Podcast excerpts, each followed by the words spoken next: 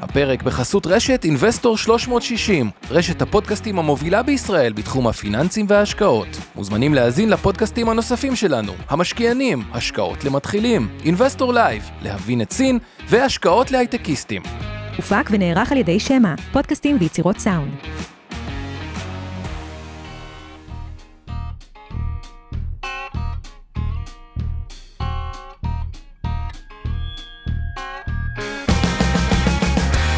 המשקיענים אבנר סטפאק ועומר רבינוביץ' בשיחה חופשית על התחומים החמים ביותר בעולם ההשקעות.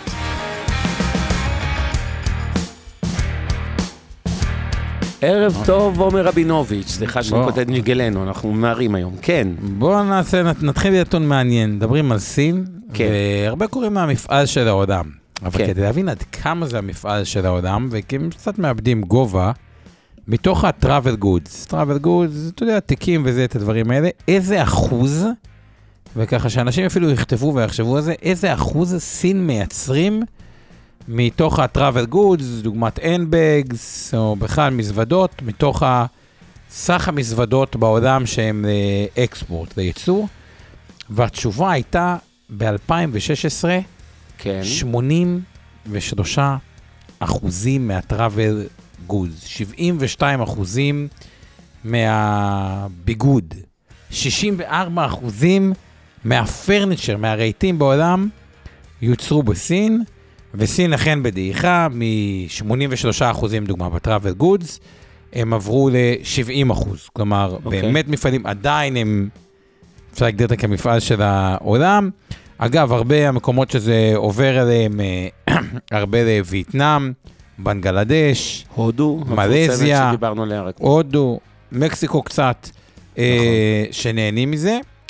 אה, אז זה ככה סתם נתון אחד שמסביר עד כמה זה עוצמתי החלק שהם במפעל של העולם. הדבר השני, הנקודה, שהיא חשובה מ- מסין, ניתן כמה נתונים על דברים מאוד מאוד לא טובים שקורים בסין. לדוגמה, היו סדר גודל של 250 מיליון אנשים שנדבקו בקוביד באזור, רק בדצמבר, כאילו רבע מאוכלוסיית סין, זה, זה, זה נתון, או קצת פחות, זה, זה נתון מטורף. עכשיו, למה אני מדגיש את זה?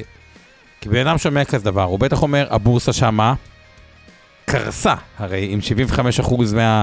עם 250 מיליון נדבקים בקוביד, לא צריך לדבר על מה שהיה באיטליה בתחילת הקורונה ודברים כאלה, מחזות הימים, היה פאניקה, אבל מה קרה בשוק, וזה מה שמעניין, וניקח את הליבאבא בתור אה, דוגמה. הליבאבא קפצה משער 63 אה, מהשפל, שהיה קצת מהמם. לפני, כאילו לפני כמה חודשים, לשער נכון לרגע זה של 100 ואזור ה-15, אני אסתכל עכשיו במספר מ- מדויק, כלומר עלייה של 70 אחוז או 80 אחוז, 115 בדיוק, היום קופצת עוד 4 אחוזים. עכשיו, למה אני אומר את כל הדבר הזה? כאילו, את כל הפרומו הזה, לפני שמדברים על סין? שימו לב, שום בעיה שם לא נפתרה. אה, 250 מיליון נדבקים בקורונה רק בדצמבר. אה, וגם ככה הנתונים שם לא משהו, יכול להיות שזה יותר מזה. אה, הנתונים עדיין נראים לא טוב, אבל ה- כמה שגרוע, הנרטיב טיפה השתנה. טוב, יש 250 מיליון נדבקים, אבל לפחות רואים את הסוף, כי הם החליטו לפתוח הכל, וכנראה שכאילו איפשהו פברואר, מרץ כבר יחזרו לנורמליות כמו שקרה אה, אה, בעולם. אה, רואים מה שקורה באוקראינה אה, וברוסיה, הנרטיב מול טיוואן, הם אומרים, אוקיי, כנראה שזה לא יקרה עכשיו איזה פלישה לטיוואן, אנחנו רואים שאנחנו מאבדים הרבה חברות מהמערב. תזכרו, התחלתי, נכון שזה עדיין נשמע הרבה, 70 אחוז מה-N-Bags וטראבל מיוצר בסין, אבל זה היה 83 אחוז, אז לא שווה ללכת רק נגד המערב, אולי נעשה גישה קצת יותר אה, אה, פייסנית. וכל זה הזניק את הבורסה ב-50% על רקע נתונים רעים. עכשיו, למה אני מדגיש את זה, או מתחיל מזה? כי אותו שידור, ואני לא יודע מתי יקרה ואיך יקרה, יהיה בארצות הברית. כלומר, הנתונים עדיין יהיו לא טובים, או אפילו יהיו הכי גרועים, אבל נקודת הפיק היא תהיה איפשהו אה, שם. אז יש הרבה ויכוחים, האם יהיה עוד ירידה ואפשר יהיה לתפוס את השוק יותר נמוך, איפשהו במהלך קווטר 1, קווטר 2, שאולי ה... אולי, עונת דוחות אגב מאוד מעניינת, עם שונות מאוד גבוהה בציפיות של מה שיקרה. כי מצד אחד, מה זה אינפלציה? אינפלציה זה גידול בהכנסות. אגב, בסין אין כל כך אינפלציה. אה, אבל מצד אחד אמור להיות גידול בהכנסות על רקע אינפלציה, שזה העלו מחירים. מצד שני, השכר עלה, והשחיקת מרווחים אולי, אה, וכל מיני דברים כאלה, אז מי יהיה לו impact יותר חזק, לא לגמרי אה, ברור. מה שכן ברור שהרבה חברות מפטרות, אז ההתייעלות מתחילה להיכנס, וכנראה שאיפשהו זה יבוא ליותר ידי ביטוי quarter 2, אולי כבר quarter 1, אולי quarter 3, לא בדיוק אה, אה, ברור, אבל הרעיון הזה שרע, אבל יש צפי שקדימה יותר טוב, ואז השוק קופץ בתוך הרע. לא שכבר טוב, הוא רעיון שסין מדגימה אותו בצורה מאוד יפה. יפה. קודם כל, אנחנו אוקיי. רוצים אה, להתחיל רק עם כמה מילים, אה, פינת המכפילים, סליחה. כן, אז בואו נשים את המכפילים. תודות, אה, לא עשינו הרבה זמן. אתה רוצה להגיד כמה? וואו, לא יודע מה קרה לי עם ה- סעיף התודות. אז קודם כל, אנחנו רוצים להגיד תודה רבה לשיר פלדמן שעושה לנו את התמלול. מזכיר לכולם, יש לכם כפתור, close captions, אתם יכולים לראות כתוביות של כל מה שאנחנו אומרים פה. יש לנו כמובן להודות לאורי טולדנו שאיתנו באולפן ואחראי על הפודקאסטים משמע, ואת הצוות שלך, של אינבסטור 360, שעושה לנו, עוזר לנו עם כל המצגות והתכנים. אה, עמי חלמיש, אור ארביב, אור חלמיש אור חלמיש ואור- ואורן ברסקי, סליחה. אה, אז תודה גם לכם, ותודה לכם, הקהל הנאמן שלנו, שהצביע לך לנו בגיק טיים. בגיק טיים, Thank you very much. אם אנחנו מדברים קצת על מכפילים, אה, יש סיפור שהוא המכ... המכפילים עצמם, וגם יש את סיפור האג"ח, שלאט לאט אנחנו רואים את התשואות יורדות. אגב, 3.52 זה תשואת אג"ח ארה"ב ל-10 שנים, בישראל כבר 3.3, יש פה משהו שהוא קצת מוזר. השוק כאילו והפד מתנהלים בנפרד. הפד אומר, אני אוריד ריבית לאט, השוק לא מאמין לו. השוק כאילו, ואיך זה עושים כשאומרים השוק, זה נגזר מ... אה, יש עקום תשואות של האג"ח, איך ה...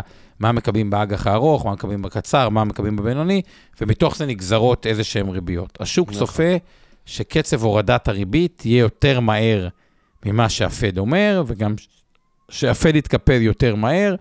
השוק תכלס אומר, האינפלציה כבר לא כאן, הנפט ירד, השילוח ירד, העובדים הפך להיות עד, עדיין כן משכורות, אבל כבר רואים פיטורים בהייטק, ומן הסתם uh, לחצי השכר שמה לפחות uh, יירגעו, אולי אפילו השכר של עובדים חדשים יהיה יותר נמוך, והוא כבר לא קונה את תזת האינפלציה תמשיך להיות גבוהה. נכון. אה, ראינו את זה גם בתחילת השנה, שאירופה כבר תשואה 2023, זה מצחיק להגיד, אבל זה כמו תשואה של שנה. אז. באמת צרפת וגרמניה כבר בפלוס 7 אחוז, 6.7 אחוז, שזה כמו תשואה לפעמים אה, כמעט שנתית, כן, תוך מדהים. 15 אה, ימים, אבל ננסה לפי הסדר. נתחיל מארה"ב, S&P מכפיל רווח עתידי 16.9. בדרך כלל אומרים שעונה דוחות אחת לא כל כך משנה, אבל אני חושב שיש פה קרב מאוד עדין בין הנרטיב, תחזיות קדימה, זאת תהיה עונה דוחות מעניינת. מהמם. וגם רבעון הבא, כי נראה לי השוק עוד לא החליט האם הולכים יותר תרחיש 2008, שמה שראינו עכשיו זה עליית מרחץ דמים כזאת, שנראה עוד גל ירידות על רקע ציפיות לא טובות, או שדווקא התוצאות יהיו בסדר, ואז כאילו כבר אומרים, אוקיי, יכול להיות שזה התחתית, וכאילו צריך להיזהר מלא להיכנס, כי אנחנו לא רוצים לפספס גל עליות מאוד uh, חזק. Uh, אז אני רוצה להגיד על זה אה, כמה דברים. אה, קודם כל, הערה לוורוניקה הודו זה משבוע שעבר. אה, היום אנחנו על סין ועל השווקים. אני, אני רוצה להגיד כמה דברים על המקרו. אה, עזבו רגע את התחזית שלנו מוקדם מדי, כן, אה, דיברנו על זה ששוק המנץ יהיה מעניין, אני בטח לא נמחא לה- לעצמנו כפיים ולא אחרי שבוע, אבל אני כן רוצה להגיד משהו חשוב, ולחזור חלקית וגם לחדש קצת. אנשים הרבה פעמים מבלבלים בין אה, קריסה של כלכלה, או לא קריסה, מיתון, אה, נתונים כלכליים לא, לא טובים אה, של משק, כולל של דוחות כספיים של חברות, לבין שוק המניות. זה לא מסתדר להם לוגית. איך יכול להיות שאתה פסימי על נושא המיתון, כמו שאני באמת, יותר פסימי מממוצע העולמי, נקרא לזה, בטוח. גם על ישראל, אגב, שברגעים אלה גולשת לשם. ואתה יכול באותו, באותה נשימה להיות אופטימי על שוק המניות, זה כאילו סתירה לכאורה. אז אני מזכיר שוב, מדי פעם צריך להזכיר את זה לאנשים, כי... אתה מזכיר את זה כל שבוע. אני אגיד לך למה אני מזכיר את זה, כי ככל שיעבור הזמן, יהיה יותר ויותר כותרות שליליות על המשק. כי יהיו כל מיני דיווחים על הפדיון בקניונים, ועל הירידה בחנויות אופנה, ועל הירידה בכל מיני דברים. אני דוגם, אני בחיים שלי כל היום, אני בעגלת קפה, שואל, תגידו, מרגישים קצת מיתון הזה, או שהכל רגיל, יש עלייה, יש ירידה? כל הזמן אני דוגם עסקים. זה ה... כל מקום שאני מרגיש נוח לפחות, אני שואל את השאלות האלה, יש מספיק, ו... ואני אומר לכם, אנחנו עכשיו בירידה. אבל זה יותר מתעתע כשזה גם יהיה בכותרות. זה עוד לא בכותרות, זה בשוליים בכותרות. כשזה יתחיל לכבוש את המסכים, ויהיו ככה, מהדורות חדשות יתחילו להיפתח עם חדשות כלכליות, ולא עם הפוליטיקאי כזה או אחר אמר הערב, אז אנשים יגידו לעצמם, רגע, וואו, אני צריך אולי לברוח מהמניות, או להקטין את המניות, כי, כי המדינה מידרדרת, העולם מידרדר, לא משנה, כן, נדבר על הכלכלה. ו, והתשובה היא לא נכון, כמעט הפוך. וזה כאילו מאוד לא אינטואיטיבי, אבל אני מזכיר, כרגיל, שהבורסה היא בבואה קדימה, חוזה את העתיד של הכלכלה ולא משקפת את המציאות, את ההווה של הכלכלה. ולכן בהחלט יכול להיות, ואין כמו 22 כדי להדגים את זה, שנה שהייתה גרועה לשוקי המניות בכל העולם כמעט, והייתה שנה מעולה בכלכלה העולמית. השנה כן. זה כנראה, או בהסתברות סבירה, לא, אני כדור בדולח להבטיח את זה, מה שאני אגיד עכשיו, כנראה הולך להתהפך. אוקיי? זה גם המקום, עם כל הכנראה והלכאורה, להזכיר את אזהרת הסיכון הכללית שלנו. שכל מה שאנחנו עושים בסדרה הזאת, הוא, הוא באמת במטרה לתת חינוך פיננסי מכל הלב, ולא אה, לעשות לכם ייעוץ השקעות או אה, להמליץ לכם על המניות. אז אה, בבקשה לקחת את הכל בערבון מוגבל, זה לא ייעוץ השקעות, לא תחליף לייעוץ השקעות שמותאם לצרכים ונכסים שלכם בידי ייעוץ השקעות מוסמך, לא המלצה לביצוע פעולת השקעה כלשהי, לא להימנעות מביצוע כזאת. ותזכרו תמיד שאנחנו מזכירים פה מניות, ואנחנו תמיד מזכירים מניות כאלה ואחרות. אנחנו מחזיקים אותם, סביר להניח, בין בתיקי השקעות של מיטב, קופות הגמל, הפנסיה, השתלמות, קרנות הנאמנות, תעודות הסל של מיטב, או בתיקי הלקוחות כן, של אינבסטור 360, ויש עכשיו גם קרנות נאמנות, אז בכלל. אה, אז ככה, אפרופו דגימות שהזכרת, אז אני, יש שתי דברים, בבית קפה, הרבה פעמים יש מישהו שלא יודע, מזהה אותנו בעיקר מהפודקאסט, פחות מ... ואז אני אוהב לדבר עם אנשים, היום גם הייתה לי שיחה כזאת עם דווקא איזה משקיע נוסטרו מאוד גדול, בסכומים מאוד uh, גבוהים שככה קשקשתי איתו. Uh, וגם הרבה לקוחות, לדבר, יש לנו לקוחות גם מכל צדדי המגוון הפוליטי, אבל כן אני מזהה משהו רגע על הסגמנט של ה... נקרא לזה יותר אזור המרכז, ה... נקרא לזה התל אביבים, או, או אזור המרכז, ש... קורה משהו לא טוב במדינה מבחינת ה... לא רוצה להגיד רק הנתונים הכלכליים, אלא גם התחושה.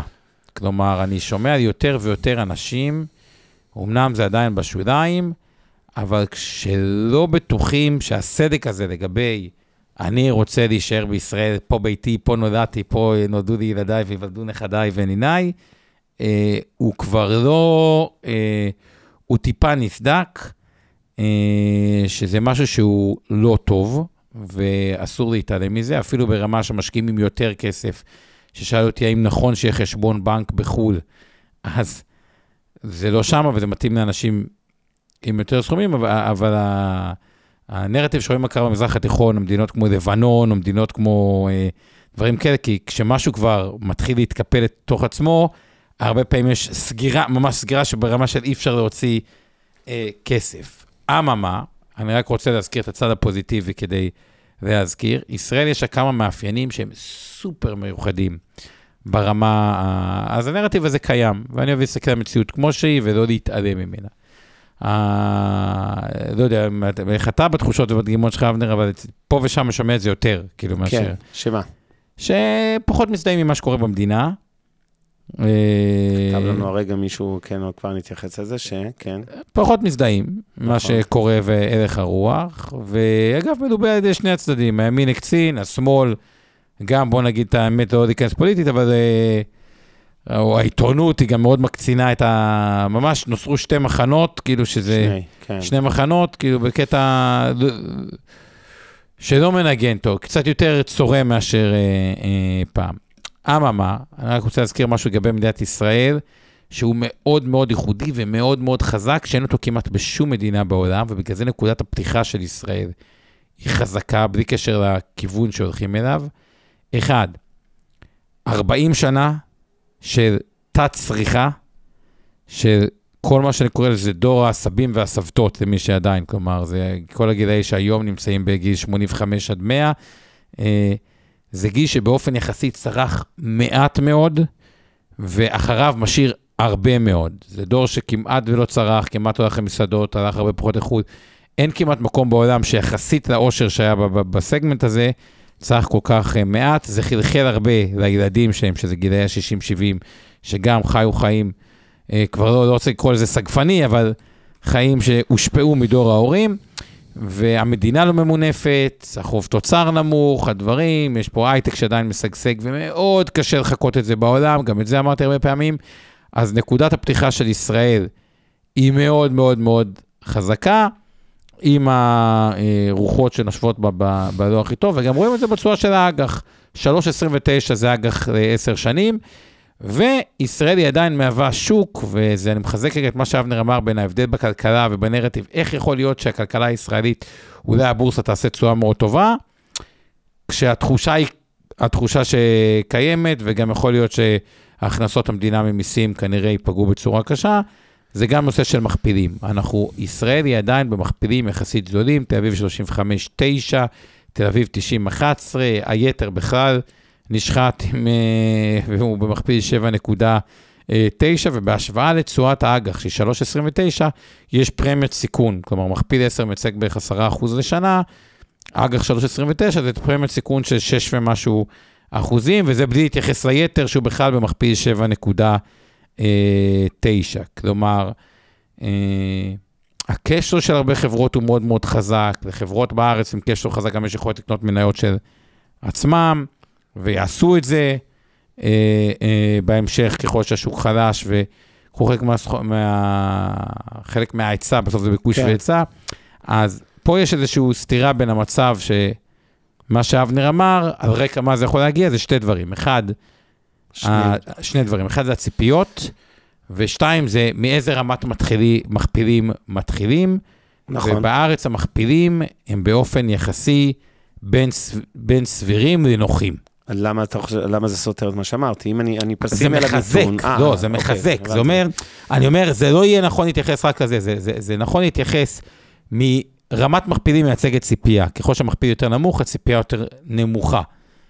ורמת מכפילים נמוכה, על רקע ציפייה לשיפור, גם המצב כרגע הוא, הוא, הוא לא יהיה אופטימלי, היא, היא, היא, היא משהו שהוא כן יכול להיות קפיץ כלפי מעלה גם. אז אני אה, מסכים שאין ספק, וזה חוזר תמיד למה שאנחנו מסבירים לכם על ההבדל בין מניה טובה לחברה טובה, ולפעמים החברה היא מעולה, אבל המניה שלה היא על הפנים, כי היא פשוט עלתה יותר מדי והיא נהייתה יקרה, אפרופו מכפילים. אותו דבר קורה גם אה, בורסות ומדדים. זה באמת שאלה של מהי נקודת ההתחלה של, נגיד אם ניקח סתם ראשון הראשון 23, בכמה היו המכפילים של הממוצעים אה, של שווקים שונים אה, של הבורסות, של מכפילי רווחים. אז יכול להיות שאני יכול להיות מאוד אופטימי על כלכלה מסוימת, או, או, או לדוגמה מאוד פסימי, על, אה, כמו שאני באמת, על אה, לא מעט מדינות, על המשקים, כולל על ישראל, אז אם אני פסימי על הכלכלה, אבל אני לא פסימי לטווח ארוך, אני רואה שנה, שנתיים קשות, לא חמש שנים או שבע שנים רעות, ומצד שני, המכפילים הם מספיק זולים, כמו שנראה נניח בתל אביב, זה, זה לא סותר באמת שנראה שנה שתיגמר אולי בעליות בבורסות ויריד, וירידה קשה בכלכלה. נכון, אה, אם משווים את הרמת מכפילים, ארה"ב הם מכפילים יותר יקרים, נקרא לזה מכפיל רווח כן, עתידי, נכון. ה-S&P הוא 17, היא די בממוצע ההיסטורי שלה. הנסדק 21, הראסל 21 ההיסטורי. באירופה אנחנו מדברים על מכפילים נוכחיים של 13-14, עם ציפייה לרדת ל-10, כלומר שהרווחים יגדלו. נגיד בגרמניה מכפיל הרווח העתידי הוא 10.4. ישראל, המכפילים דומים לאירופה, אפילו טיפה יותר נמוכים. ועדיין אם משווים את המצב הבסיסי של ישראל, עם העצמאות האנרגטית, עם החוב הנמוך, עם כל העושר, החמש טריליון בהיקף נכסי הציבור, אה, העושר הנדל"ני שהוא יחסית מאוד לא ממונף בארץ, בניגוד למה שחושבים, נקודת ההתחלה היא נקודה שהיא אה, נוחה אה, נקרא לזה כן. ככה, בשביל שהשוק יתפקד בצורה אה, סבירה, ותראו, שווקים אחרים שצומחים כמו הודו, שדיברנו עליה, מכפיל 22. סין אחרי העליות 14.8, נכון שעתידי הוא 10.4, אבל עדיין המכפיל היום הוא 14.8, יותר גבוה מישראל. אה, יפן, מכפיל נוכחי 17.7, עתידי 12.2, וצריך להגיד את זה, בעוד באירופה פעם התשואות האג"ח אה, היו הרבה יותר נמוכות מאשר ישראל, הם היו סביב האפס, היום בצרפת כבר נותן 2.7, בריטניה 3.5, זה כבר לא רחוק מישראל, כלומר, כן. גם בתחליף האג"ח. כלומר, ישראל היא שוק אג"ח שנותן מעט, שוק מניות במכפילים נמוכים, ארה"ב שוק אג"ח שנותן כן. קצת יותר, מכפילים יותר אה, אה, אה, גבוהים, והשאלה היא רק לדעתך, אני אגיד, כאילו, אם אתה מסתכל, התזה המרכזית היא החצי השני של אה, השנה יהיה טוב, והחצי הראשון יהיה פחות טוב, השאלה אם אתה חושב שבאמת... לא, אני לא חושב שהחצי שני יהיה כל כך, הוא, הוא, הוא יהיה אולי יותר טוב, אני חושב שהרע, נקרא לזה עוד, אה, כן, לפנינו באמת בחודשים הקרובים. אני לא רואה מיתון ארוך, לכן אני לא מאוד פסימי, להפך, אני חי בשלום לא, אבל פלוס ה- עם אה, אוקיי. שוק מניות. אבל אני כן חייב להתייחס, כי היו פה הערות אה, בקהל, גם לגבי הנושא הזה של אה, יוקר המחיה, כפקטור שגורם ללא מעט הגירה, אז אה, מספר פה יואב, אבל כן, משפחות שהוא פגש בכל מיני אה, הודו ותאילנד ומקומות אחרים בעולם, שאנשים בחרו לעזוב את הארץ, או אולי אורזים ברגעים אלה. ואני חייב להגיד משהו על יוקר המחיה, וזה זה לא, וגם אגב המצב הפוליטי וכל ההקשרים שלו, זה עדיין לא מבריח המוני ישראלים מישראל, הדברים האלה. זה כן עלול להתפתח לבועה. ביום השחור הזה, שחבר כנסת אומלל ומטומטם, אה, כמו צביקה פוגל, שאני מתבייש שהייתי, ב... ניחמתי בגדוד תותחנים תחת אה, השגחתו העקיפה, קורא למנהיגי אופוזיציה בוגדים וקורא לעצור אותם ולהכניס אותם לזה, אז כן, נכנס עוד פקטור, ועזבו רגע את החומרה הפוליטית של הדבר הזה וההסתה שמאחורי זה, אני אומר, נכנס עוד פקטור, אפרופו ברבורים שחורים, שעלול להשפיע בהמשך, אם זה יידרדר, השיח הזה, זה, זה עלול לחלחל גם לכלכלה, אוקיי? זה לא נגמר רק בדיבורים. ואני מדבר מה, באמת מהזווית הכלכלית, זה, זה בוער בי פוליטית, כי, כי אבי כתב פה בצדק, אה, אה, העלה את הנקודה הזו, ואני ממש מזדהה איתה, זה פשוט בושה, הבן אדם הזה, פשוט אין, אין לי מילים לתאר. אבל אני אשים אותו רגע בצד, במקום הראוי לו, באיזה פינה חשוכה של משטרים אפלים, ולא במדינת ישראל. הוא מבחינתי איבד את הזכאות שלו להיות ישראלי הערב עם הדברים האלה. אבל בסוף, מעבר לעניינים האלה, אם אני חוזר נטו לכלכלה, יש לנו אה, הרבה מאוד אה, בעיות פה אה, של ירידה בצריכה הפרטית, ירידה חדה במיסים, דיברנו על זה כבר מזמן, לא קשורה לממשלות ופוליטיקה, הירידה הזאת מתחילה קודם כל מהייטק ונדל"ן, שיורדים... שהיום, כן, הרבה חדים. הכנסות, כן. נכון. ולכן, אה, זה הצד של הדאונסייד. רק שכאמור, חלק גדול מזה מגולם מגולם במחירי כבר. בדיוק, מגולם ולכן. אל תופתעו אם זאת תהיה שנה טובה למניות, לא משנה מה יקרה פה. אה, לא בטוח שהיא תהיה, כן? אנחנו לא נביאי... אה, חלק- בוא נגיד, חלק גדול מזה כבר מתומחר. עכשיו, אם זה. יחמיר ואת הדברים האלה, אז אה, נכון. כמובן שנראה שווה יותר גדול, אבל לא בטוח שזה... אם זה רע, אבל לא רע מאוד, אז כבר כאילו הרבה מזה מתומחר. עכשיו, והדוגמה הסינית היא בדיוק הדוגמה לזה. 250 מיליון נדבקים בקורונה, שווקים עולים בטירוף, כי אומרים, טוב, יאללה, זהו, מפה כבר לא יחזרו למדיניות הסגרים, כי כולם נדבקו. אה, כן. אז נחזור לנורמליזציה, זה בדיוק ה... כן, צריך להסביר אה. משהו מהותי על סין, ואני רוצה כאן להכות על חטא אה, אישי. כי אתם יודעים שאני, כשכולם השמיצו את סין לפני שנה, שנה וחצי, אתם זוכרים שהיו כל מיני אירועים כאלה כמו החברות שהיא סגרה בתחום החינוך והתחבורה, וכאילו אמרו, אוקיי, אי אפשר להאמין להם, אי אפשר לסמוך עליהם וזה, ואני דווקא גוננתי עליהם, אמרתי, תראו, אה, מה חדש לכם? מדובר, מדובר במדינה קומוניסטית, היא לא מתחפשת. אתם ידעתם שזה שלטון קומוניסטי. הגיוני שיש תחומים שהוא לא מוכן אה, לפתח, אה, כן, שירותים ציבוריים מופרטים, זה לא בדיוק קומוניזם. ומצד שני, יש שם מניות נפלאות, עליבאבא אקספרס, עליבאבא כאילו במחירים אה, זולים הייתה, אז מכפילים מאוד נמוכים, ועוד מניות אחרות. ו... גם אחרי העליות הם מכפילים. כן, אחרי כן. שעלתה 70 אחוז, כן. היא עדיין הכפילו גבוה. ויש שם דיסקאונט קבוע על סין עכשיו, בגלל המשטר, אוקיי? לא בגלל הצמיחה. עכשיו, זו שאלה מאוד מעניינת, שאנחנו באים עכשיו אה, לדבר על סין השנה, שסין עומדת אה, להיות הבוננזה מבחינת הצמיחה השנה, אה, לצאת מה... ו- ואגב, טכני, כל מדינה שיצאה מהקורונה, סין פשוט האחרונה שיוצאת, וגם יוצאת מסגרים כן. מאוד ארוכים. מספרי השוואה שלה נמוכים. אז זה, זה כמו איזה בומרנג, אה, לא בומרנג, קוראים לזה רוגטקה, שמתחתם, מתחתם, מתחתם, מתחתם, ועכשיו משחררים, אז זה, זה טס לשמיים. רוצים לצרוך, רוצים זה, עכשיו, רוצים אז קודם לעלות. כל היא הולכת לצ- לצמוח טכנית משמעותית מאוד. לא משנה אם זה 6% או 8%, אז הדעות חלוקות, אבל זה בוודאי יהיה הרבה יותר טוב מהעולם שחלק גדול ממנו בכלל יהיה במיתון. ול- ובמובן הזה זה לכאורה בוננזה. אבל איפה אני מכה על החטא? אגב, טכנית, אם השקעתם בסין, לא היה רע כל כך, כן, אה, כלכלית. כלומר, כשדיברנו אז על סין ואסיה, זה לא שסין עשתה איזה ביצועים הרבה יותר גרועים מאותה נקודה עד עכשיו. אבל למה אני מכה על החטא? כי אני המעטתי בחשיבות של אה, סיכון המשטר הסיני. כן, עזבו שעכשיו אני מזהה עוד אה, סיכונים אחרים במדינות אחרות. אבל סין, באמת המעטתי בסיכון המשטר, ואמרתי, אוקיי, כאילו, בסוף הם כלכלה חצי מערבית, הם נפתחים לעולם, הם מייצרים לכל העולם, יצואנים, יבואנים וכולי. ואם רק תבינו את הלוגיקה של המשטר, אז הכל בסדר, תוכלו להשקיע שם ולהיות רגועים, ופשוט להשקיע בסקטורים הנכונים בסין וכולי.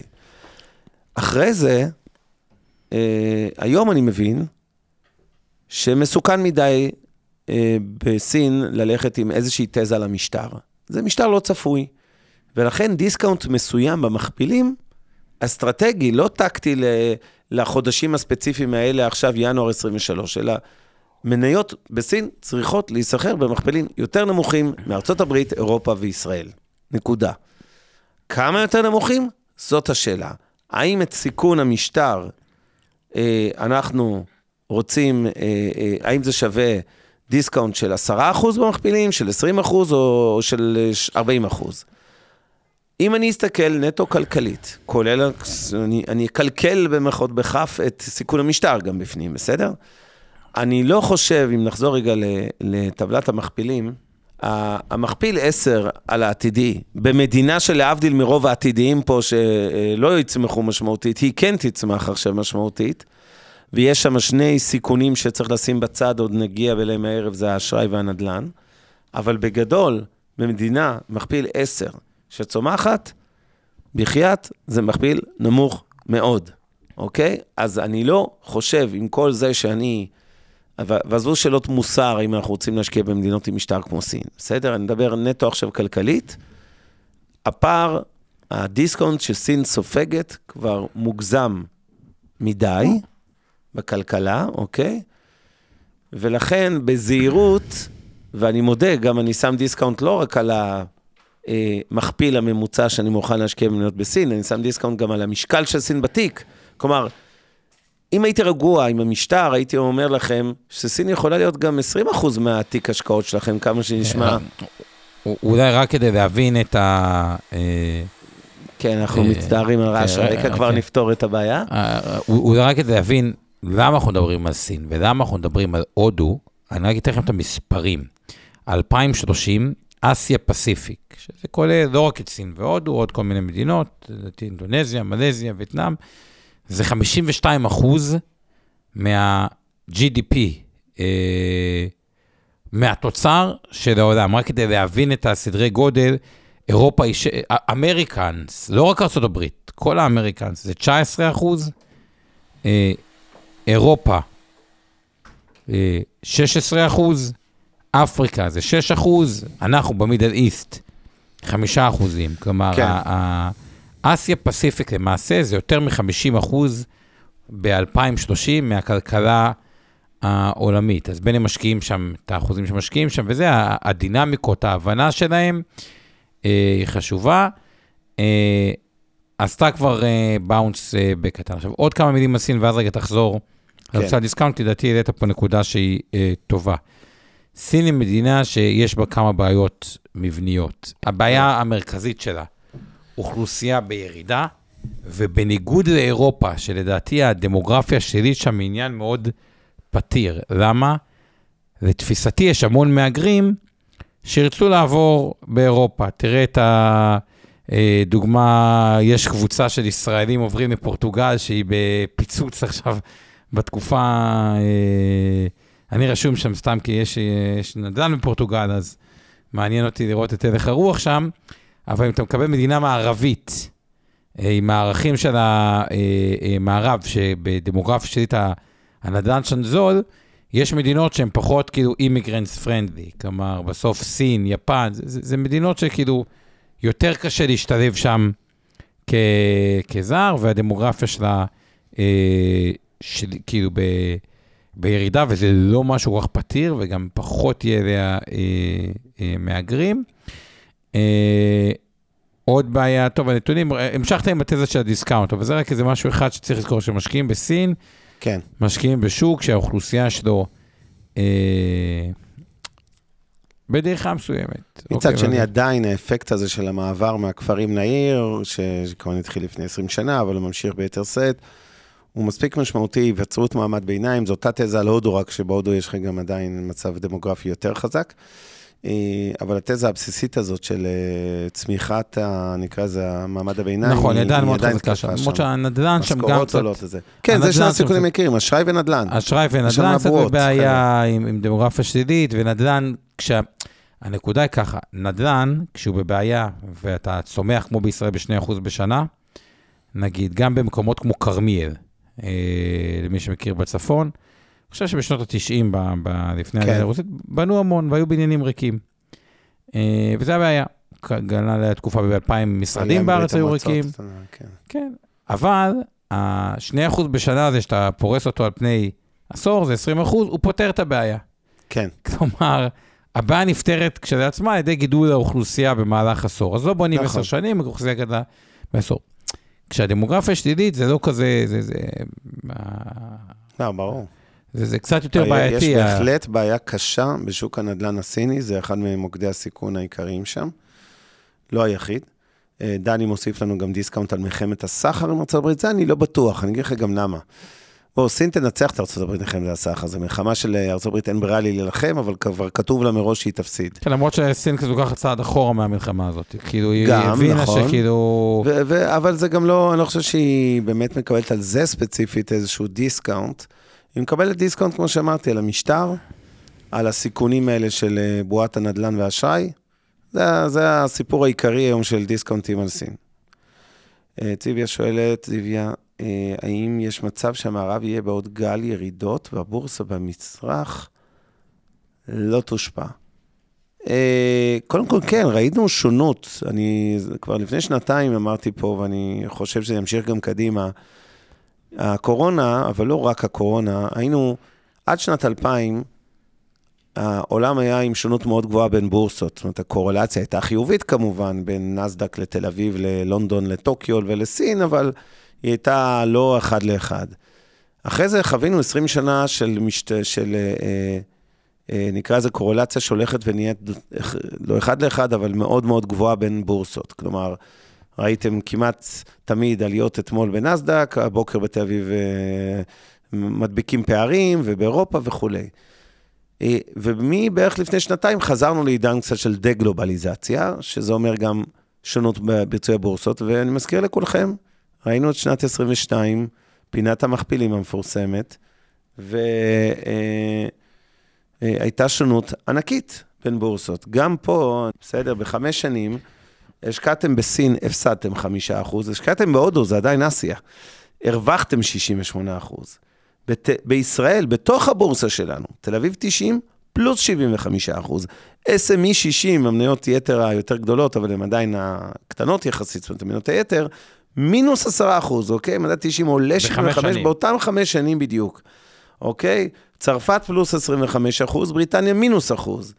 ארצות הברית, פערים עצומים בין המדדים האלה, בחמש שנים אני מדבר, כן? נסדק עולה 64, ראסל 2000, שמייצג את הכלכלה האמריקאית האמיתית, נקרא לזה, חברות קטנות בינוניות, רק 13 אחוז, כמעט אה, רבע או חמישית מהנסדק, אוקיי? אז אנחנו כן הולכים לעולם שימשיך ככה, להערכתי, להיות עם שונות גבוהה, ובהחלט ייתכן, אה, אה, ייתכן שגם השנה אנחנו נראה פערים גדולים בתשואות.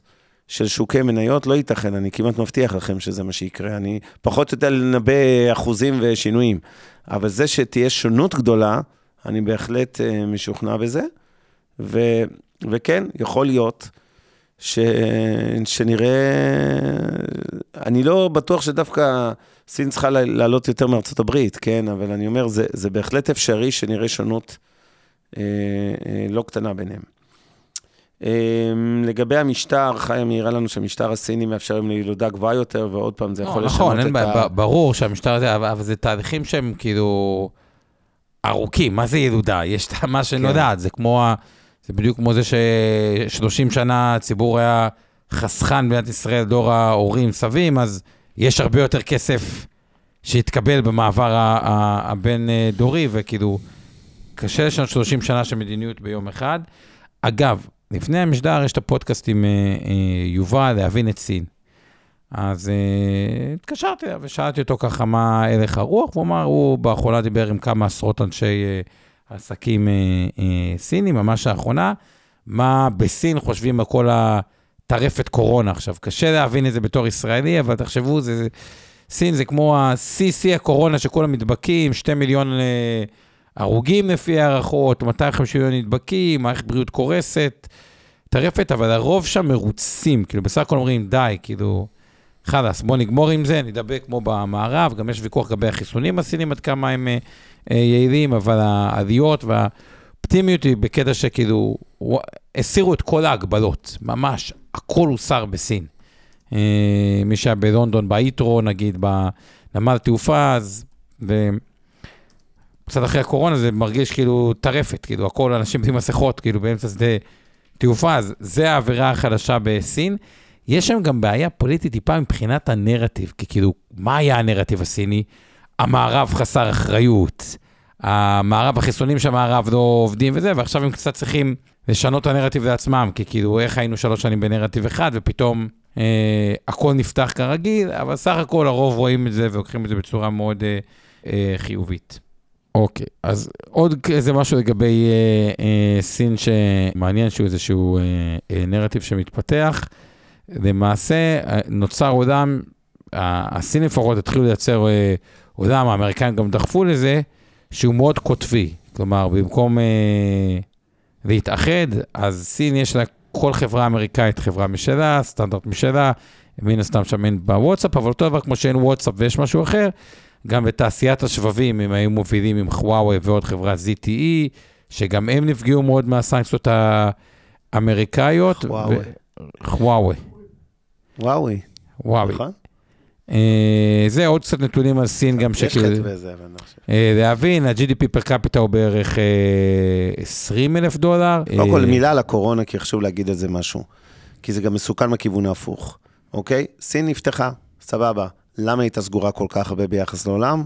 רק מסיבה משטר. אחת, אין מערכת בריאות, לא, למה המשטר עושה את זה? כי אין מערכת בריאות נורמלית שיודעת להתמודד עם מגפות בהיקפים עצומים, ולכן הם העדיפו את המדיניות של אפס טולרנס או סובלנות לקורונה, כי הם פשוט יודעים שיהיה להם אינסוף מתים, זה יכול עוד פעם לחזור להם בהפוכה בהפגנות נגד המשטר וכולי, ולכן הם היו מאוד קשוחים. אני אומר את זה כי צריך לזכור שההיגיון הזה, הלוגיקה הזאת, אה, נשארת איתנו גם קדימה. ואם מחר זה יחזור, אז הם גם יכולים להיסגר חזרה. כרגע הם פותחים את הכל, והכל סבבה. אה, לא, לא תהיה חזרה. לא תהיה? חזרה. לא- לא- לא לא נסתמש בחזרה. בטווח הקצר לא תהיה, אני לא יודע להגיד את זה. בוא, אתה יודע, אם יש דבר בטוח לגבי סין, זה שום דבר לא בטוח. זה, זה מה שאמרתי, דיסקאונט המשטר.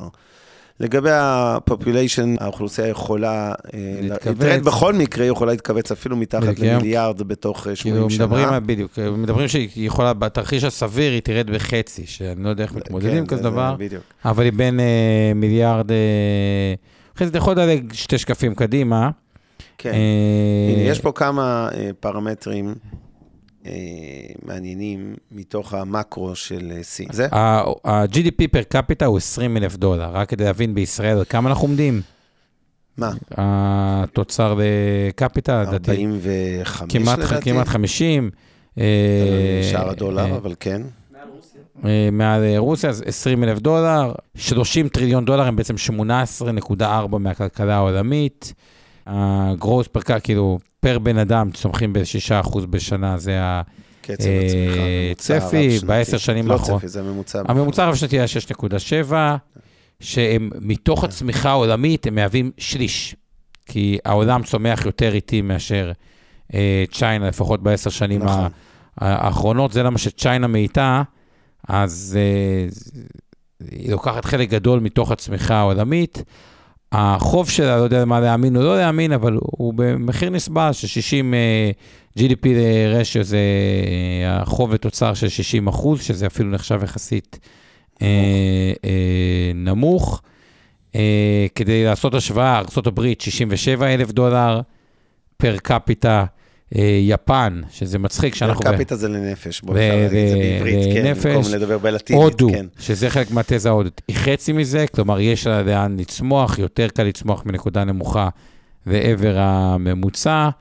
אה, אז זה ככה אה, לגבי המספרים שם, הם עדיין יותר נמוכים מארה"ב. דיברנו על הנושא של אסיה פסיפיק הוא 50% צפוי מהכלכלה אה, העולמית. אה, בואו נעלה קצת לנתונים נוספים על סין. כן. אז אה, אז קודם כל, מאזן הסחר הוא נראה בסדר גמור, הריבית יחסית נמוכה בקנה מידה עולמי, 2.75. נכון, גם אין שם אינפלציה אה, אה, כן. גבוהה. אה, ה-PMI, אה, שלחלק מהאנשים זה אומר יותר, או... מדד מנהלי הרכש, מדד מנהלי הרכש. Purchases Managers Index, אוקיי? הוא אמ, קצת- רק נסביר לאנשים שאנחנו, בכל העולם, בעיקר בארצות הברית, זה מדד נורא נחשב. שואלים מנהלי רכש מהמגזר העסקי בחברות, על הכוונות שלהם קדימה, כן הצפי שלהם לגבי רכישות וכולי, וזה בעצם מדד סנטימנט כזה למצב המשק האמריקאי, שאם הוא מעל 50... זה התרחבות, 48, מתחת זה ב-48. כן. אה, מביעים איזשהו חשש, כן. אה. אבל- עדיין זה מדד ה-consumer, האינפלציה, CPI, אה, ה-Consumer Price Index הוא. על 106, אינפלציה של 3 אחוזים, זה אה, לא נורא. שיעור האבטלה, צריך לשים לב, בעלייה, אמנם לא דרמטית, כרגע ב-5.7 אחוז, אבל זו נקודה שצריך לשים אליה לב בסין.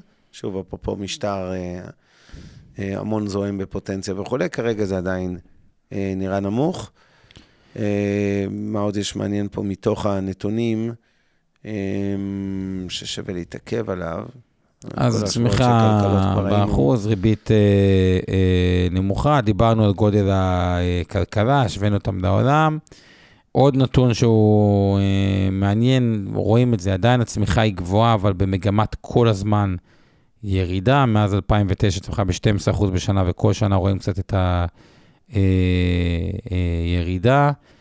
הרבה חברות עוזבות את אה, סין בינלאומיות, דוגמאות, eBay, אמזון, יאהו, גוגל, אה, Forever 21, אובר, מייסיס, אה, כולם יצאו משם, ויש פה סיכון של המשך עזיבה. אה, זה גם מה שטיפה מצנן את, ה...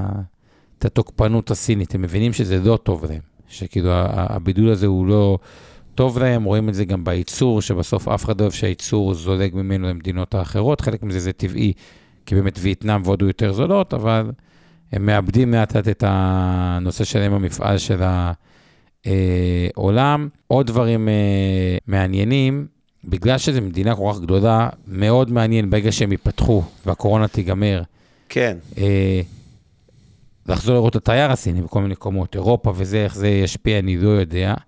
אה, אבל אני מעריך שגם הרצון שלהם לטוס לחו"ל, לצאת, הזה, הוא, הוא, הוא, אה, הוא קיים, ואיפה, איך זה ישפיע בצורה חיובית במקומות אחרים, קשה עדיין לדעת, אבל אני חושב שזה שמה. מה עוד אה, אה, מעניין ככה שצריך להגיד על אה, אה, סין? אה, הנפט, כשסין במיתון ופחות צמיחה, זה אם אמרנו שליש מהצמיחה של העולם, זה גם באיזשהו מקום מדכא את uh, מחיר הנפט שהצמיחה שם אה, מאיתה, ואם הם יחזרו בתאוצה, uh, איפה זה ישים את מחיר הנפט, לא ברור. כן. הטרנד הכללי של הירידת, האטת המשק הסיני, אה, 25 השנים האחרונות, אבל בעשור האחרון פחות או יותר, 12 השנים האחרונות, סין ירדה משיא של 12 אחוזים צמיחה שנתית לפחות מ-6 אחוז, והשנה, ואחרי הקורונה, היא כנראה תעלה קצת חזרה לאי שם בין 6 ל-8, אבל עדיין המגמה כביכול היא האטה. אז אפשר להסתכל על זה פסימי על גרף כזה ולהגיד, רגע, הטרנד הוא שלילי, אז למה אתה בכלל מסתכל על להשקיע בסין? אז אני אזכיר רק שא', כשאנחנו מדברים על טרנד שלילי, אבל עדיין אנחנו מדברים על צמיחה, זה לא מיתון, אוקיי? המדינה סין הזאת עדיין צומחת. עדיין צומחת, פשוט בשיעורים יותר נמוכים, וכשמשלבים את זה עם מניות במכפילים נמוכים מאוד, מכפיל עתידי 10 וחצי, אז מקבלים שוק שלפחות מבחינה כלכלית, בלי סיכוני משטר, הוא נראה על פניו מאוד אטרקטיבי להשקעה, עם סיכוני מש- משטר הוא עדיין נראה אטרקטיבי, רק פחות, בסדר. ואם הייתי אורז את זה, כי כתב לנו פה אה, אילן, אה, תכלס, שורה תחתונה, תעודות צה"ל, מניות שיש להם אה, פוטנציאל לעלות, זה מה שמעניין. אז אני רוצה לדבר על הליבאבא כן. בתור מוסר אה, אה. דבר. אני הייתי בניו יורק בהנפקה שהייתה 90 דולר. המניה בשיא השפל, אחרי אה, לא מעט שנים, כמעט, אה, עשור, ירדה למחיר 65. ההבדל היחידי בין אז לבין היום, אה, וזה הבדל שהוא מאוד מאוד מהותי, אני אתן לכם תכף בהנפקה מה היה הרווח שלה וההכנסות שלה, ומה שהייתה ב-65 דולר, ואז אתם תצליחו להבין את המונח שכמעט הכל מתומחר, כאילו, מה, מה הכוונה שהרבה אה, מתומחר? הפואנטה שלי היא כזאת, אני מאמין גדול באסיה, כמו שאתם יודעים. פעם ראיתי את סין כ-60-70 אחוז מהאסיה, ואת כל המדינות מסביב, שדיברנו עליהן הרבה, מווייטנאם ופיליפינים ותאילנד, סינגפור, ויש תעודות סל על המדינות האלה, אז אה, לשאלתך, אילן, לא חייבים להתחיל להתעסק בכל מיני מניות שאין לכם מושג, אה, אה, כן, ירוק, להכיר את החברה עכשיו לעומק, של חברות שלא שמעתם עליהן. והרבה פעמים לשווקים קטנים הפתרון הוא קרנות מחלקות או תעודות סל, וכרגיל זו לא המלצה לביצוע, לרכישת קרן נאמנות או תעודות סל, רק על בסיס תשקיף בלבד ודרך יועץ השקעות, אבל בגדול, יש איך לקנות את המוצרים האלה, אה, ולא צריך להשקיע מניות ספציפיות. היום, כל מה שהשתנה בעיניי זה לא שאני יותר פסימי על אסיה, בכלל לא. המשקל של סין בתוך התיק האסייתי, זאת אומרת, אם הייתי מחזיק היום רבע מהכסף שלי במניות באסיה, מה, מהכסף המנייתי, הכוונה, המרכיב המנייתי, לדוגמה, אה, אז אני חושב שאם פעם הייתי אומר, אוקיי, אז סין זה 15 אחוז וכל אסיה זה 10, יכול להיות שהסין היום היא 8-10 אחוז, לא יותר, וכל היתר אסיה זה 15-17, אה, לדוגמה, כן? אה, אז, אז אה, בהחלט, אה, אה, אני עדיין אופטימי על אסיה, פשוט סין ספציפית מפחידה אותי בגלל סיכון משטר, אחרת גם הייתי מאוד מסתער על מניות בסין, אלמלא זה. יפה, אז הנקודה היא כזאת, 2023, 2013, שנת ההנפקה, אפשר 2015, כי לפעמים זה שלוש שנים אחורה, ההכנסות היו באזור ה-10 מיליארד דולר. 2022 הם 130 מיליארד דולר, פי 13. עכשיו, חברה שצמחה בפי 13, לא אמורה לרדת משער 90 שהיה בהנפקה, לשער 65. עוד פעם, ההכנסה גדלה פי 13, המניה בשפל שלה ירדה בכמעט 50 אחוז מההנפקה, שזה במונחי מכפילים, זה מה שנקרא, כמו שיש מולטיפל אקספנשן, התרחבות, זה הצטמצמות מטורפת במכפילים. Uh, earnings מ-operation עלה מ-3 מיליארד ל-21 מיליארד. שוב, הרווח התפעולי עלה פי 7, מחיר המניה ירד ב-50 אחוז לעומת ההנפקה. זה דברים שכבר כל הפסימיות שבעולם אה, מתומחרת, אה, אה, אה, אה, תומחרה בולדין, וזה מה שמסביר ששבב של תקווה, ולו הקטן שביותר, נדבקים כל סין בבת אחת, וואו, יופי, יוצאים מהקורונה, כאילו זה השלב כן. של תקווה, מסביר את העלייה. זה ב, ב, בעצם זה המסר המרכזי שלי מסין, שבאנו לדבר על זה, שלא צריך באמת בשורות טובות, שהמכפילים הם אה, נמוכים. הבעיה היא שבישראל הם נמוכים, בארה"ב הם בסדר, באירופה הם אה, נמוכים. וזה גם התזה נגד, כי אני שומע יותר ויותר משקיעים שאומרים, טוב, מה אכפת לנו, חכה רגע בחוץ, בטוח יהיה יותר זול, כי החדשות הן לא טובות, ואז ניכנס שיותר זול. זהו, זה לא כזה בטוח, זה קצת יותר טריקי מזה. ויש פה את המקרה הקלאסי של פרמטרים סותרים, מכפילים טובים לעומת מצב כלכלי לא מזהיר. פרמטרים סותרים, לדעתנו העדיפות ב-invest בניתוח שלנו זה להיות מאוזנים.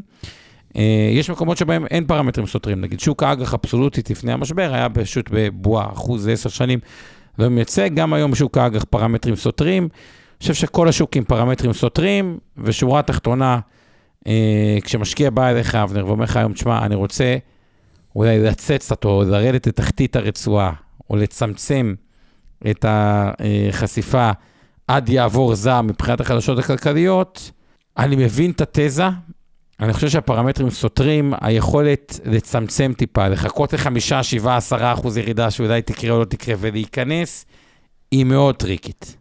כן, התזמון של שווקים. בסדר, כמו כל דבר בהשקעות, אתם צריכים להבין, אין מקום לקיצוניות, זה לא צריך להיות שחור לבן. אני לא מסכים איתך. אני חושב שבזמני, שיש בועות, תשמע, ולא סתם אמרנו את זה, כשפייבר הייתה במכפיל מכירות 40, כן. אפשר להיות קיצוני ולהגיד, אל תהיה בזה. לא, במניה שה... ספציפית בוודאי, לא, לא משקיע. כשהאג"ח, לא משנה, אבל, אבל כש, כשחברות טכנולוגיה... בשוק ש, מרכזי, ש, כמו, כמו סין, בדיעבד, כמו ארצות הברית. שהאג"ח היה בתשואה שלילית בגרמניה, אפשר היה להגיד, או בכל אירופה, לא להתקרב לאג"ח, לא קונצרני בדירוג השקעה ולא מדינה. וגם לא קונצרני בכלל, לא, גם הרווחים היו בשפל. אני לא חושב שיש, אני חושב שספציפית היום, היא לא סיטואציה של אה, שחור ולבן. כלומר, אני חושב בהחלט שכן יש זמנים שבהם אפשר להגיד, שוק נראה או זול בצורה קיצונית, וזה טירוף לא ללכת עליו, או יקר בצורה קיצונית, אני פשוט לא, זה, זה, זה לא המקרה היום. כן, אז אני אה, חושב שיש שווקים, כולל סין, כולל ארה"ב, כולל ישראל, שאיזשהו עוגן מסוים שלהם חייב להיות בתיק השקעות סביר. עכשיו, נכון, אפשר להגיד גם אה, תיאורטית, כן, לא משקיע בכלל בסין. אני יכול להבין את זה, מי שאומר את זה על רקע המוסרי, לא אוהב אה, שלטון קומוניסטי ואת כל מה שקורה שם עם דיכוי אזרחים, ואומר, אני לא מוכן שהכסף שלי יושקע בסין. אני באמת, קל לי להזדהות עם חשיבה כזאת. אבל אם אני מסתכל נטו כלכלית, ואחרי כל הסיכונים אה, של משטר, והזכירו פה אילון לא רק את הסיכון משטר בהקשר הזה של לא צפוי וזה, אלא אמינות הנתונים שהם מדווחים וכו', אה, דווקא באמינות אני לא אגיד שאני זה, אבל זה בהחלט, זה בהחלט עוד סיכון, אבל בוא נגיד, יש, יש, זה לא הבעיה העיקרית בעיניי, אני חושב שסיכון משטר מהזווית לא של אמינות, אלא של החלטות לא צפויות, הוא יותר משמעותי. אה, ולדעתי, אה, זו סיבה טובה. סין עדיין צריכה להיות חלק מהתיק. אני מודה שהיום אני, מהפחד מהמשטר והדיסקאונט הזה, אומר, אוקיי, משקל יותר קטן בשורה התחתונה שלי. אני בוודאי מעדיף חברות גלובליות, אם כבר סין, מתוך סין את החברות הגלובליות, אם זה תעודות סל או קרנות מחלקות יותר את אזור הטכנולוגיה, מאשר uh, להיות עכשיו תלוי בחברות נדל"ן או בנקים בסין, עם כל הבועת הנדל"ן שם. שם בטח יכול להיות בבנקים ונדל"ן. כן. Uh, זהו, אני סיימתי, בינתיים אני רוצה להתייחס לדברים. מילה אחת, מילה אחת, סיכום אפשר. לא להתייחס לבלקרוק, בכל זאת מנהל הנכסים הגדול בעולם, גם הוציא איזה סקירה, והוא לפחות חושב, אפרופו סין, אבל לא רק, שזה הזמן, יש עדיפות מסוימת לשווקים מתפתחים על uh, פני שווקים כאילו uh, uh, מפותחים.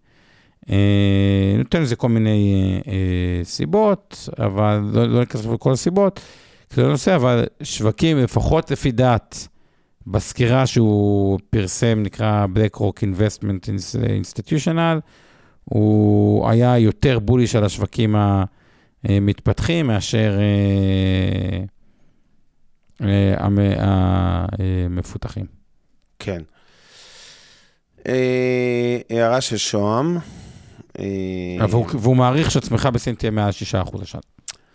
אוקיי, אז קודם כל הערה של שוהם, ויש לנו פה עוד הערה של אילן מעניינת, ושאלה של רינת. אז בתקציר. מהי פרמיית הסיכון הממוצעת הנורמלית, שואל שוהם, מעל תשואת האג"ח, נגיד נסדק או S&P 500, לעשר שנים, נגיד, אם מסתכלים להכפיל אה, אה, חזוי של המדד, וכנ"ל לגבי המכפיל הקונצרני, הפרמיית הסיכון הממוצעת הנורמלית, אני... תשמע, אם שוק המניות עושה לטווחים ארוכים בין 8 ל-10 אחוזים, מדדי מניות, אני מדבר נניח S&P 500 או נסדק, ותשואת האג"ח היא נניח 3 אחוזים, אה, סתם לשם דוגמה, והפער הוא נניח 6 אחוזים, סתם ניקח 9 מול, אה, או 10 מול 3, אוקיי? ברור שה... זה, זה, זה המרווח, כלומר, זה, זה, זה המספרים פחות או יותר... לא, הוא שואל מה הפרמיה במכפילים. הנורמלית. לדעתי זה מה שהוא התכוון. לא בטוח שהבנתי. הוא התכוון, נגיד. המכפיל רווח הוא 20, זה 5, כן. לעומת תשואת אג"ח 3.5, זה פרמיה של אחוז וחצי, הבנתי, והנורמלי. כן, אוקיי, אוקיי. אני אוקיי, חושב שבכלל, מרווח ריבית בריא בנכס סיכון, זה לא נכס סיכון, לדוגמה, שנדל"ן בארץ, אגב, לא עונה על הקריטריון הזה, אבל אה, אבל נדל"ן מסחרי, עזבו רגע מגורים. כן. עם ה... אמור להיות פער שיש... ש- במניות לפחות של 2 אחוז בפרמיית בבסיס, אני מסכים איתך. אה, סיכון. אגב, זה בערך בישראל... האזור, וצריך לזכור, פשוט מניות צומחות יותר, החברות צומחות מן הסתם, אז מכפיל עתידי הוא יותר, זאת אומרת, בהנחה שהרווחים לאורך השנים של פירמות הם מגמת עלייה, אז, אז הפער בין האג"ח למניות יהיה כמובן הרבה יותר גבוה מאותם 2 אחוזים שעומר מדבר עליהם לטובת המניות, כי בפועל זה היום בנקודת המוצא, פער של בערך 2 אחוז ב- בשיטת המכפיל החזוי הזה, כן, בתשואה הנוב... הנגזרת ממנו מכפיל 20, כלומר, התשואה הנגזרת היא 5 אחוזים, האג"ח אה, נניח 3.5, זה פער של אחוז וחצי, לשם הדוגמה. אז אה, אני חושב שבגדול בערך 2 אחוז, הוא נותן פה רעיון טוב לשקף, תעתיק את זה מההערה שלו, אנחנו נתייחס לזה בהמשך. אילן אומר, היום שארצות הברית פועלת באטרף להקים פאבים לייצור אה, רכיבים בארצות הברית, דיברנו גם על זה שחלק מהדה-גלובליזציה זה להוציא מפעלים מסין, לא רק להעביר להודו, כי עכשיו רבים עם סין, אלא גם להחזיר ייצור להומלנד בארצות הברית או לאירופה. והאם זו לא בעיה. הזדמנות להשקיע בחברות שמייצרות ציוד לפאבים האלה, הם הראשונים שיראו את ההזמנות הרבה לפני שפאבים באמת מתחילים לייצר? התשובה היא כן, אבל, אבל, כמו כל דבר, צריך לבדוק מה המכפילים של החברות האלה, כי אם המניות האלה כבר מתומחרות יקר, הרי לא גילית את אמריקה לא, במחאות עם ה... הצ'יפים באופן, הוא הוא מתומחר סביר מאוד. כן. כל הסקטור הזה מתומחר סביר להיות. מאוד. פחות מכיר את החברות האלה שהן מייצרות לפאבים, אבל בוא נגיד את זה ככה, יכול להיות שיש שם, שיש שם רציונל במה שאתה מעלה, אילן, אה, לגבי כדאיות השקעה. בוא נגיד, מי, ש, מי שמספק ציוד לכל מה שקשור להעתקות מפעלים ובנייתם בארצות הברית, אמור מאוד ליהנות מזה. השאלה רק אם המניה כבר מגלמת את זה או לא. ושאלה אחרונה של רינת לגבי הנושא של ה... מה הסיכוי למלחמה עם טיוואן, וזה באמת לדעתי פחת כלכלית. משמעותית. אני אני חושב מסכים, שרוסיה היא דבר שאולי באופן אירוני כן, הציל את העולם ממשהו יותר גרוע. הרבה יותר זה, מוזר. זה נכון. אני... כי כאילו זה, זה קצת אירוני להגיד את זה, אבל בואו, רוסיה, אוקראינה זה לא סין טיוואן. סין טיוואן, אם היה שם מלחמה, זה, זה מצב די כאוטי. כאילו, היה מייצר, לא שרוסיה, אוקראינה, זה מצב אה, סימפטי. אני חושב שכל מי שרואה את ה-lose-lose שנוצר, אגב, גם לאוקראינה וגם לרוסיה, אבל בעיקר לרוסיה, הוא אמור לחשוב מספר פעמים, כן, כמו שבמלחמה אתה יודע איך אתה נכנס, אתה לא יודע איך אתה יוצא, נכון. אז אה, הדגמה... חיה. חי... ואני אגיד עוד דבר, שוב, אנחנו לא מתאמנים להיות אנליסטים גיאופוליטיים של האם, אה, מה הסיכוי למלחמה השנה בין אה, סין לטיוואן, אבל אני כן אוסיף שהסיכון הזה פחת לא רק מהזווית של דוגמת רוסיה וההשפעה שלה, אלא גם הכלכלה הסינית בפני עצמה, עוד לפני חלשה. פחד מסנקציות כן, וזה. חלשה. היא לא חלשה, אבל היא, בר... היא, היא לא חלשה כמו שהיא, נקרא לזה בנקודה נפיצה, אפרופו מה שדיברנו עליו. אה, בוא נגיד ככה, פיצוץ הבלון של האשראי והנדל"ן, פיצוץ לא מבוקר של הבלון שיכול לקרות תוך שניות אחרי אה, פרוץ מלחמה כזאת, המשמעות ההרסנית שלו לכלכלה היא כל כך גדולה, וההפגנות והנגד משטר וזה, שאני מעריך שהמשטר יעשה, יחשוב אלפיים פעם לפני שהוא יעשה שטות נכון, כזאת. וגם עוד דבר, ומצד שני, כמו שאמרתי על המניות, שיש את הסיכון, האי-ודאות של המשטר הסיני, זה תקף גם בהקשרים הגיאופוליטיים. ולכן, באופן כללי, כמו שהבנתם, אנחנו, אני אולי אופטימי על סין וכלכלתה, אבל אני צריך לתרגם את זה תרגום יותר זהיר כשמדברים על המניות של סין. לפחות אחד מגדולי המשקיעים, וורן באפט, הוא קנה מניות בטייוואן Semiconductors, הוא מאמין שהנפילה במניה, בין היתר, על רקע המתח הגיאופוליטי, בהחלטה מוגזמת, בן אדם עם הרבה ניסיון. ה- וורן המאה נפלה באפט. יותר מהר מהטיל שיפול... אה, אה, כן.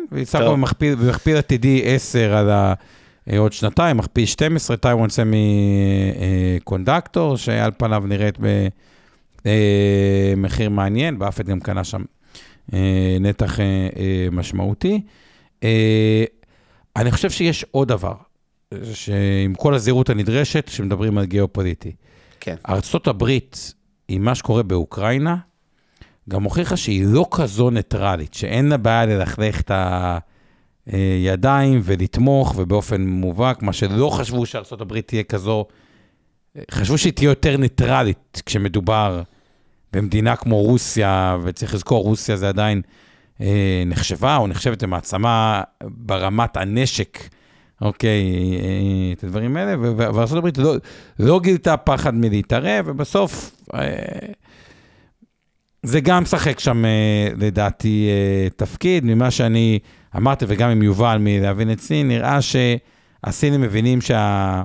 לא רוצה להגיד לך את ההיבריס או האורגנטיות, או להרגיש שהם כבר המעצמה של העולם או דברים כאלה, זה קצת נרגע אצלם, בוא ניקח, בוא נחזק את הפנים שלנו, בדיוק מה שאבנר אמר, אה, ובהיבט הזה, הסיכון הגיאופוליטי מעט פחת.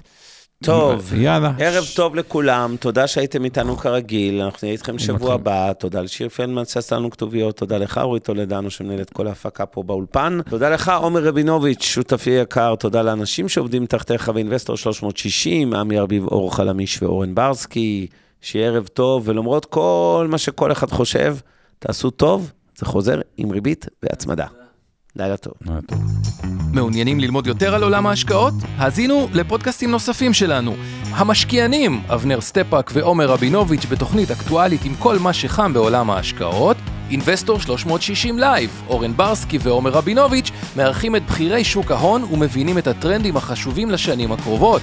להבין את סין עם יובל ויינרב, עם כל מה שרציתם לדעת על הענקית מהמזרח. השקעות להייטקיסטים עם צח איציק, שיבנה איתכם תוכנית כלכלית להגשמת החלומות שלכם, והפודקאסט ההשקעות למתחילים, לכל מי שעושה את צעדיו הראשונים בעולם ההשקעות.